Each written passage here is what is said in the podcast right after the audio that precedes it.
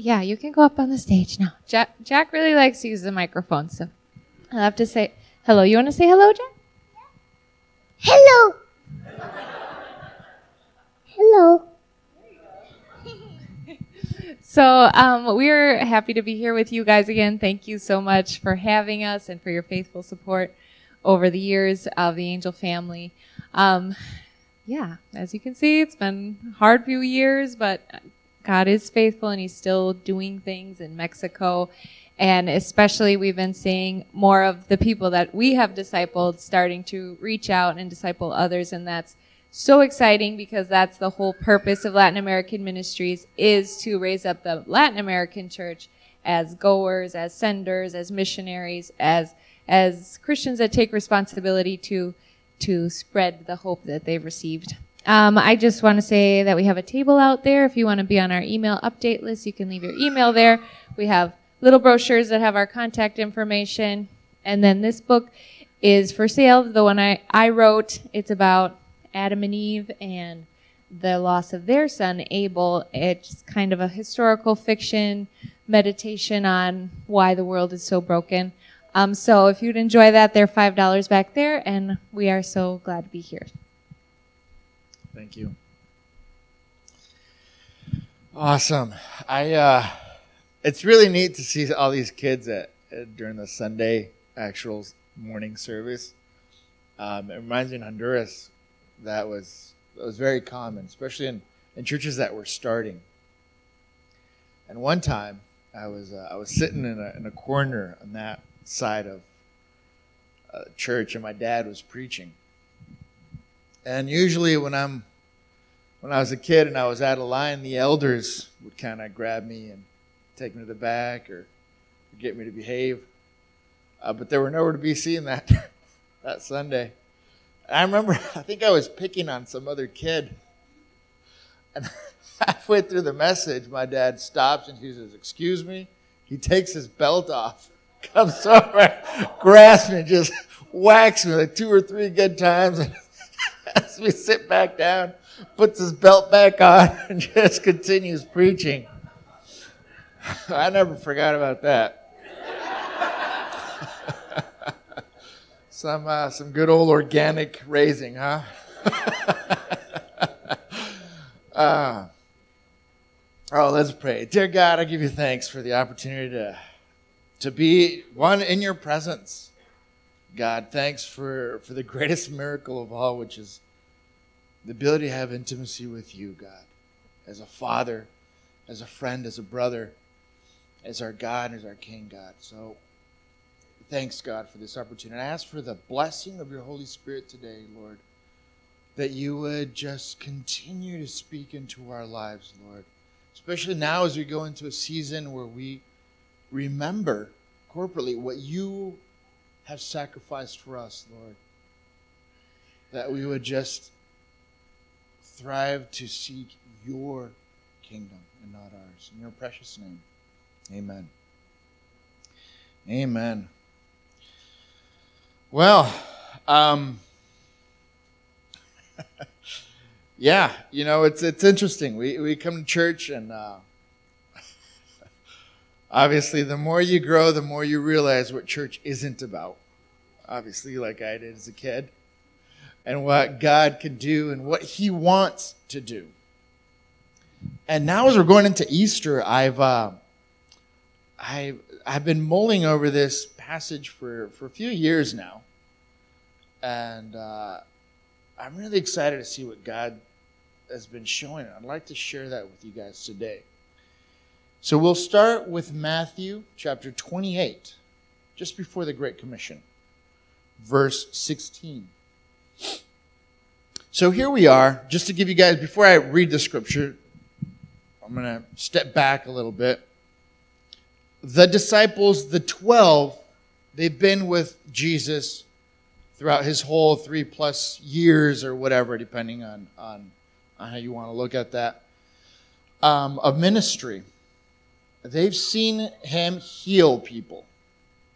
They've seen him raise people from the dead.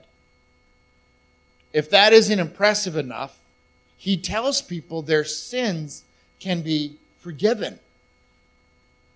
And this is all really shocking to these disciples because they're expecting the Messiah, the King, the person that is going to right the wrong, to bring about justice in this world to his people. How many of us like the thought of justice? How many of us get mad and upset when we see injustice? I think especially these last couple of years, many of us have found ourselves borderline diabetic anger at what's happening. I've even had to step off of Facebook a few times because I'm like, if I keep this up, I'm going to get diabetes. I'm I'm, I'm a bust a vein somewhere. It's, this isn't healthy for me. We've all been there. Now imagine the disciples. They were raised under a Roman rule where these Romans are not just cruel, but they're just nasty. I mean, they're pedophiles. It's okay. It's no big deals. They're, you know, they do whatever they want with different people. Political figures back then, they would take other people's kids and then use them for their own pleasures. And if the kids didn't measure up, they'd just kill them or throw them off a cliff. There was some that would do this. This is the level of depravity.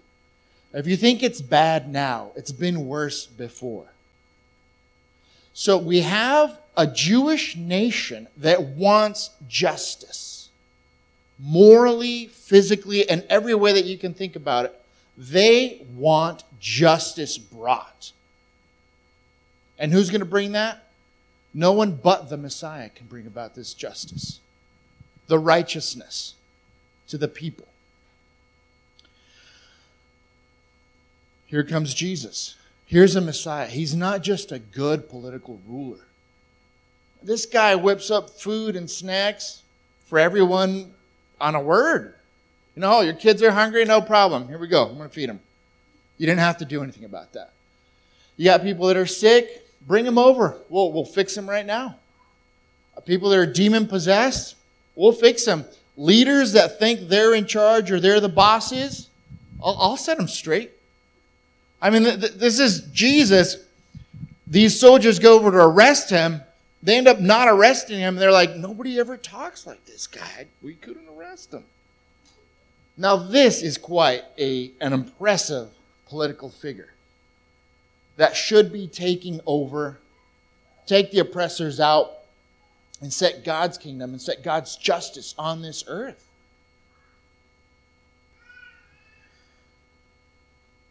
And now the disciples went through this traumatic scene where Jesus let the Romans kill him. At the moment where Jesus should have probably taken over and started his now political empire. He was crucified. And then a few days later, he comes to life. He's back. He's like, you now... You don't just pick people up from the dead, but you you you yourself came back from the dead. You resurrected yourself. And um, so here we are, chapter twenty-eight, verse sixteen. I'm going to go ahead and read it. Then the eleven disciples went to Galilee, to the mountain where Jesus had told them to go. When they saw him, they worshipped him, but some doubted. Then Jesus came to them and said, all authority in heaven and on earth has been given to me. Therefore go and make disciples of all nations, baptizing them in the name of the Father and the Son and of the Holy Spirit, and teaching them to obey according to everything that I have commanded you. And surely I am with you always, to the very end of the age. The part that gets me is how you can worship in doubt. Right there, seventeen. When they saw him, they worshiped him, but some doubted. And this, this just, this got me for a long time. How do you worship in doubt? It made me start like analyzing what exactly is worship. Oftentimes we think worship is just coming over here and playing music and worshiping God and just singing some nice songs and meaning it with your heart. That ain't worship. That's a part of worship. Oftentimes we think, you go to Mexico or some other Latin countries where their worship consists of some kind of pilgrimage or sacrifice. You know, I've been bad, so now I'm going to punish myself through this or that, or I'm going to stop doing this, or I'm going to stop doing that, and I'm going to start behaving. Or I'm just going to try to stop doing the bad stuff for a while. And we think that is worship. God himself said, I don't want your sacrifice. He told this to the Jewish people, I want your obedience.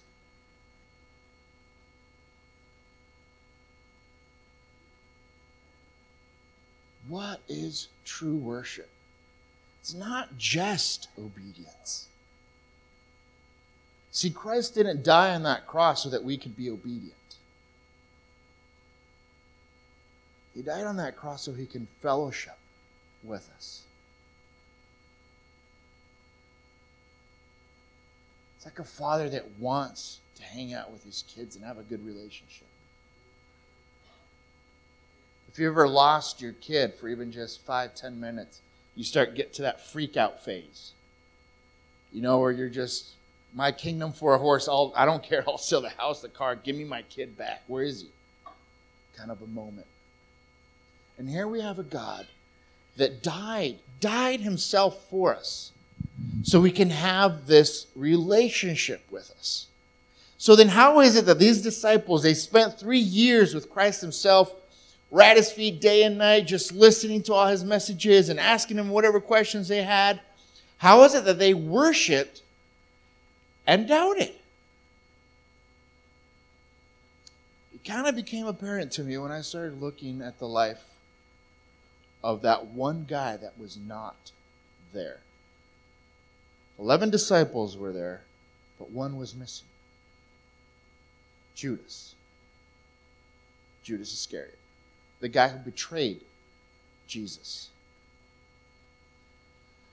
Here we have Judas. He came from prominent family. He was educated, actually better than most of the other disciples. If there was one guy that everyone would have looked amongst in the, in the disciples and said, that guy belongs at the feet of the master, it was Judas. He kept the, the balance on the money and stuff, and we look at him throughout history as a traitor, which he is, which he was. But I think oftentimes we don't really stop to analyze what was it about him that made him a traitor. I don't think he betrayed Jesus because he didn't like Jesus. I don't actually think he even meant to betray Christ himself. I feel he didn't understand who Christ was. And he tried to form Christ into the idol he was looking for. He wasn't the only one with this problem. Actually, I think the other eleven had the same issue, which is why they doubted while worshiping him. You see, here we have Judas that's looking at Christ the same way the rest of the disciples are looking at Christ, as the guy that's supposed to come and bring justice. Free us from our Roman oppressors and bring true moral justice and light into this world. And Judas is looking at Jesus like, Jesus, I don't think you get who you are. You're not fitting the role of the future emperor of the world here. Let me help you. It's a dangerous place to be in when we decide we want to help God become who he's supposed to be. It's a very dangerous spot. So he goes, and we know the story. So he goes up to the to the to the religious leaders, and he's like, "Hey, I'll give him to you." Um, they give him money. He's like, "Okay, I'll, I'll tell you where he's at, and you guys can go get him." I think Judas sincerely thought that by pushing Christ to the limit, to the point where he had to confront the authorities, that he thought, you know what, Christ is. Christ is going to let them have it. They're going to get their, their, their due justice, and uh, the days of their hypocrisy have come to an end. And Christ is going to rise and become the leader, and we're going to take over the world in God's name. What do you think he did when he found out he'd been wrong?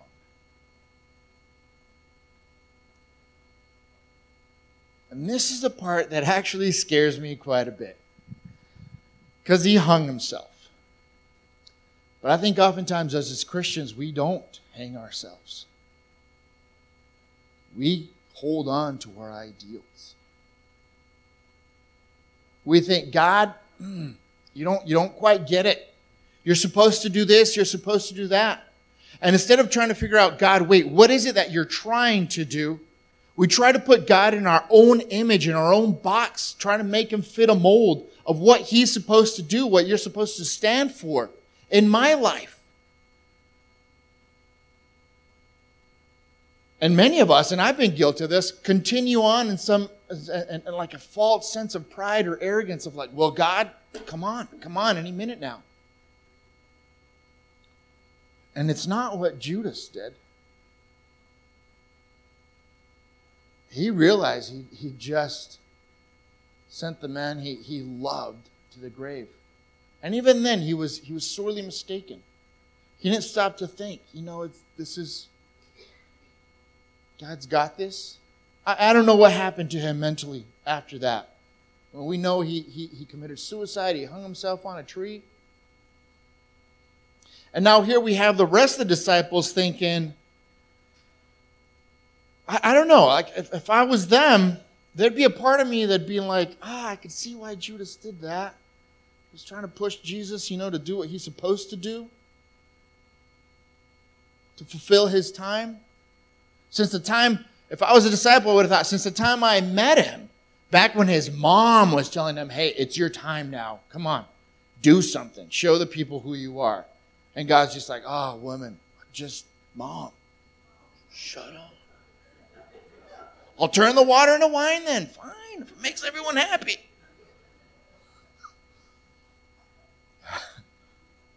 If I would have been there, I would have been like, this Jesus has a has a it's time kind of complex. Maybe he's maybe he's Hispanic. He's always late, you know? Come on, Jesus.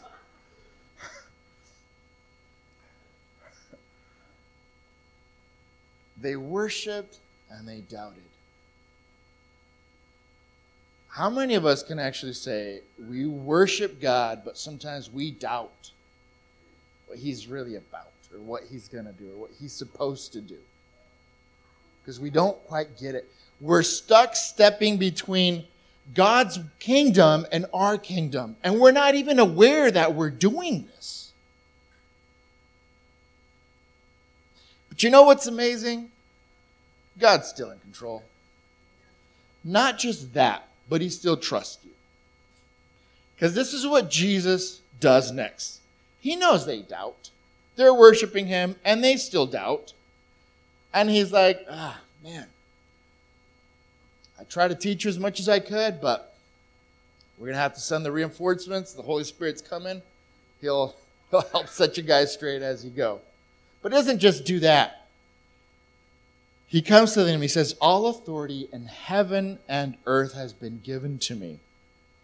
Therefore, go and make disciples of all nations, baptizing them in the name of the Father, the Son, and the Holy Spirit, and teaching them to obey everything I have commanded you. And surely I am with you always until the very end of age. He trusts them with his commission.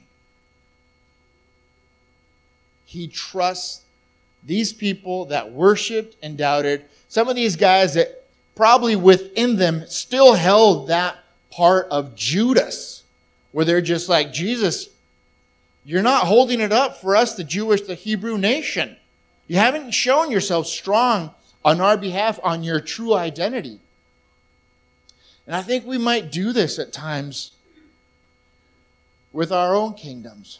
And one recently might be our very own country, what we think it should be, what we think it should stand for, what we think it should be doing, and how God should be blessing it, without realizing God's not here to establish your kingdom. And I'm not trying to get political by stating this. I'm just trying to open our eyes to see sometimes God has something far greater and far deeper than our own national identity.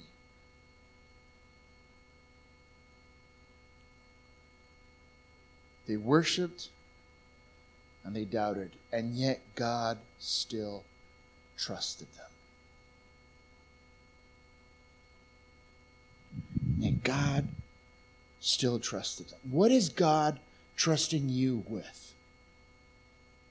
You might not have been uh, one of the lucky or blessed twelve that was able to hang out with Jesus the whole time. I mean, God gave these guys power. They were healing people. They were casting out demons. The dead were rising to the point where a couple of them were like, hey, Jesus, those people in that other town, they didn't like the message we brought. Just tell us. We'll nuke them right now. Just bring thunder, fire will fall from heaven, consume everybody. Here's the deal that gets me. These guys were serious. They had felt the power. They had seen the power of God manifested through them. I know I'm not the only one that's wanted to nuke somebody else or at least punch him in the face. And Jesus is just like, ah, man, we'll call you guys the sons of thunder. But no, we're not going to do that today, okay? It's good. I, I, I'm glad God doesn't take me as serious as I take myself often enough. Um, and that's humbling, which is why he gave me a wife, I think. Oh, man, God is good. To worship and to doubt. We come here, and I know it. We come here, we worship, and yet we still doubt. And that's okay. That's okay. We don't have all the answers, and God will still work through us. And God's mysteries will still be revealed to us. Because it is a beautiful thing to walk in intimacy with God. It's a beautiful thing to get to know someone more and more and like them even more and trust them even more as time goes on, as they get to know you better and your faults. Someone especially like God that would just continue to pour his love and his trust on us. And he's like, you know what? It's okay. Just, just keep following me. Don't try to push me to where you want me to go. Follow me. Really, really different. Really different concept. I had told my wife and uh, before we got married, you know, that the, the scriptures calls women to, to be submitted to your own husbands. Doesn't mean husbands have to go lording themselves over the wife and telling them what to do. And I, I saw this, it was kind of a, a revelation, a humbling moment too, when God just let me see, hey, if you... If you stand behind my principles and you walk in my ways, your wife will want to submit to you naturally. It's not something you have to force or coerce. It'll just come to. And it's exactly what God does with us. He's not going around telling you, hey, you have to follow me. You have to do this. I want you to be good. Don't, you know, don't, I don't know what it is. I'm not sure what our problems is. You know, don't, Don't honk at people. Don't get mad on the road. Don't be always trying to convince everybody else how their political opinion is wrong. I'm not saying don't stand up for what is right. But there comes a fine line when you just have to realize, you know what? I can't help you. Um, some of us are educated above our level of intelligence, and that's just what it is, you know? God will call us to be an example, just to be the light, to be the salt, to be there. Even if at times we don't exactly understand what God is doing and why he's letting certain things happen, we just have to trust. And when you look at this historically, what happened next to the Jewish nation was actually worse, was, was the worst thing you could have hoped for if If you would have kept thinking like Judas or like the disciples at that point. The Jewish nation just took a nosedive from there. I mean, they were... It just went, it just went further south from there. Um, But us as Christians, we see what the disciples have done, and they shook the world's foundations to the core. Because they weren't trying to establish a legal system. They went out in God's Spirit and planted His Spirit in the hearts of men. You can't just force behavioral change on a person. It has to come from deep within, from what they know is real, from what they know is true. Oftentimes that first there has to be transformed before their actions change. And that is where God has called us to work at, at His kingdom. In His kingdom, all other kingdoms will be, will be fixed, will be revealed, will be mature, will be grown. But it is through His Spirit, through His kingdom, not ours. So I want to encourage you guys, not, not to continue in doubt when we have these moments of doubt, of, of this double-mindedness. We're not sure if it's this or if we're not sure if it's that. But just be okay with worshiping God. You know what? I'll keep obeying. I'll keep doing my best to that my reputation would honor His name. People call you a Christian. Christian is actually a nickname. Uh, back back when when uh, when the disciples, it was called the Way. Um, they had other names for it too, but it eventually became they they became known as Christians because they followed Christ. It was a nickname given to them. Let's be worthy of that name, to be Christ-like, to be Christian. And let's worship God, not just with our acts, but that the world would know that God is with us because of the way they are loved through us. There's a good litmus test. You wanna you wanna check your relationship with God? Test it by seeing how well you treat others, how well you get along with others. Easiest way of doing that is just seeing how you feel about others. If you constantly want to punch at least ninety percent of the people that you know, then hey, you got a lot more loving to learn. And God will walk you through it. He'll do it. I mean, He went for Paul and he was out killing Christians, having a good old time there. He was like, hey, you know what? No, that's that's not what you're going to do. Now, uh, I'm going to teach you some love. I'm going to I'm gonna let you live the way you were treating others. Feel bad for that guy. Um, yeah. Worship and doubting. But just don't let your doubts become your convictions or that on which you act upon. But yet let your worship be that which conquers your doubt and grows your love. And God's going to show you exactly how to do that. I'm not saying don't pray for change. I'm not saying, you know, stop praying for for whatever you want to call it, for people to stop wearing masks or people to stop being afraid. Or don't. I don't I'm not saying don't stop praying for that. I'm just saying don't make that your hope. Don't make that your God.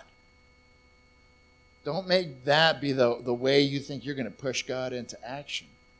Speed Him up on His timeline. Let your worship be your love, be your conviction of following God.